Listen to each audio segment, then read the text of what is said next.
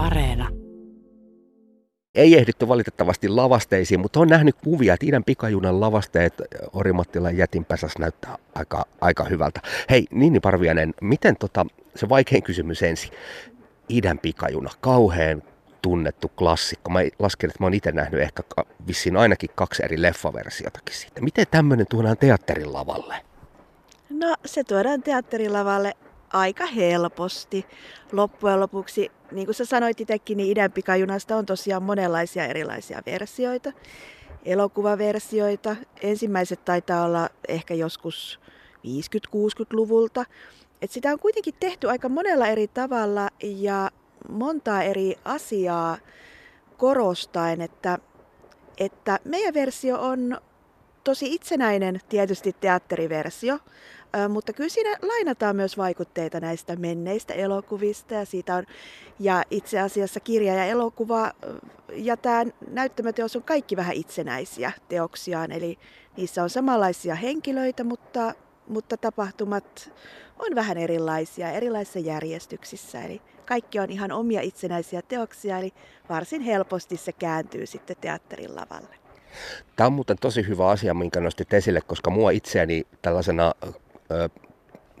puoliaktiivisena kulttuurin kuluttajana mua aina vähän närästää se vertailu siitä, että onko jostakin kirjasta tehty, onko se kirja parempi vai elokuvaversio parempi, mutta kun ne on eri taideteoksia, hän on sama kuin vertailis maalausta ja patsasta, eihän niitä voi verrata keskenään. Eli siis tässäkin mielessä se varmaan vähän helpottaa ohjaajan työtä, että pystyy ottamaan sitten ne teoksesta ne teatterin omaiset jutut, teatterimaiset asiat ja tuoda ne lavalle.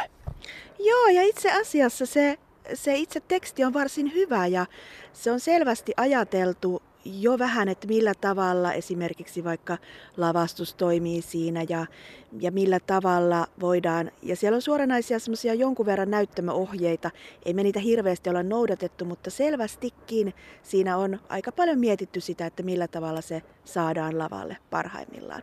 Ja joo, totta, se on todella ärsyttävää, kun tavallaan jos vaikka verrataan jotakin, mutta onhan se ihan totta, että itsekin on niin kasvanut kasvanut siinä Herkulepoirot maailmassa, että David Suhet on ainoa oikea Herkulepoirot ja sitä katsottiin aina isovanhempien kanssa 90-luvulla lauantai-iltaisin saunan jälkeen ja se on se juttu. Että kyllä mä huomaan, että nyt kun mä oon poirotteja alkanut tehdä, niin totta kai, totta kai mä mietin sitä, että millä tavalla ehkä joitakin eleitä ja ilmeitä voidaan, voidaan tuoda ja haluan olla sillä tavalla totta kai uskollinen sille ajatukselle, mikä Agatha Christiellä oli. Mutta, mutta toisaalta elämän pitää mennä eteenpäin ja maailma menee eteenpäin ja varmasti me saadaan seuraavien tulevien vuosikymmenien aikana nähdä monenlaisia erilaisia Herkulepoirot-tulkintoja ja Neitin Marple-tulkintoja.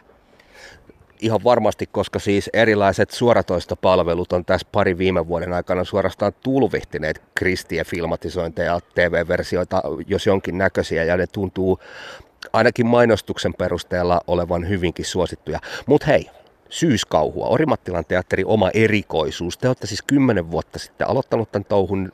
Korona teki tähän tietty pikku love, että ei ihan, ihan katkeamaton virta ole, mutta selvennäpä Niini Parvenen nopeasti syyskauhukonsepti, mistä siinä on kyse? No aikoinaan mulla oli sellaiset teatterinuoret, siitä on kymmenen vuotta aikaa. Orimattilan teatterissa. Ja kun me oltiin tehty meidän ensimmäinen näytelmä Puputyttö, niin mä kysyin sitten näitä teatterinuorilta, että mitä ne haluaa tehdä seuraavaksi. Ja niillä oli hirveän selkeä ajatus, että jotain kauhua, jotain jännitystä. Ja mä muistan, että me lähdettiin sellaiselle teatterileirille viikonlopuksi ja me vuokrattiin kaksi mökkiä. Ja siellä me sitten tehtiin kaikenlaisia semmoisia niin jännitysharjoituksia ja, ja vähän niin kuin mietittiin, että millä tavalla ja miten kauhua voidaan tuoda näyttämölle, koska silloin sitä tehtiin aika vähän. Se oli aika, aika jotenkin uutta mä yritin kysellä kollegoiltakin ja kukaan ei oikein ollut tehnyt sellaista. Ja mä luulen, että nämä vanhat nykyiset aikuiset, silloiset nuoret muistaa siltä leiriltä sen, että oli tosi jännittävää, ja sitten mä kokkasin todella huonoa ruokaa Mutta meillä oli tosi kivaa ja siitä alkoi syyskauhukonsepti. Seuraavana syksynä meillä oli sitten esitys Jätinpesässä.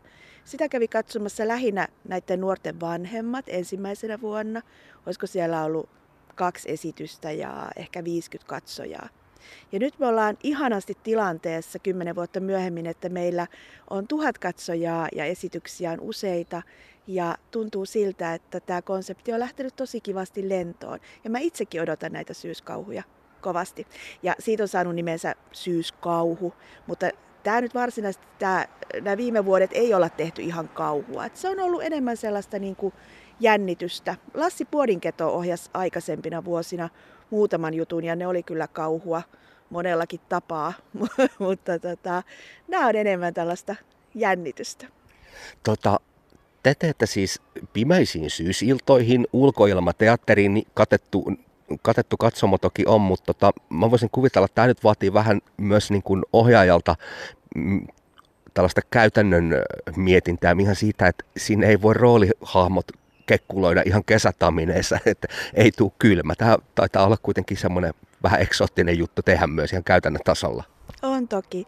Ja meillä tietysti puvustaja on ottanut näitä asioita huomioon, eli, eli on, on näyttelijöillä myös lämmintä vaatetta päällä. Ja kyllä, kyllä, mutta eihän me tavallaan tiedetä, että nyt kun nämä esitykset jatkuu kuitenkin tämän seuraavan kuukauden ajan, sitten meillä saattaa ihan oikeasti olla lunta siellä, koska tässä näytelmässä juna juuttuu lumikinokseen, eli se voi olla, että tulee kylmät ilmat, mutta aika hyvin siellä katsomassa kuitenkin tarkenee, siellä on tosi paljon väkeä usein, ja sitten mä oon huomannut, että ihmiset saattaa tulla makupussien kanssa, mikä on totaalisen ok, ja sitten niin saattaa olla termarissa jotakin hyvää juotavaa ja lämmintä juotavaa, ja siellä on hirmu tunnelmallista olla pimeänä syysiltana ja melkein yönä katsomassa esitystä.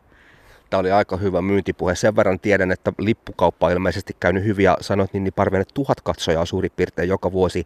Teillä oli Orimattilan teatterispyöri nyt kesällä seitsemän veljestä, joka ö, mitä yli 3000 katsojaa kävi katsomassa, mikä on teillä se tavoite, mihin te olette tyytyväisiä. Eli siis t- tällainen ö, viileän, pimeän illan teat- ulkoilmateatteri, se jaksaa kiinnostaa. Kyllä mä uskoisin, että se jaksaa, kun jotenkin mä itse ajattelen näitä, näitä juttuja sille, että mitä itse haluaisi mennä katsomaan. Ja mä jotenkin kaipaan totta kai syksyisin käy katsomassa muutenkin teatteria, koska se on tosi kivaa.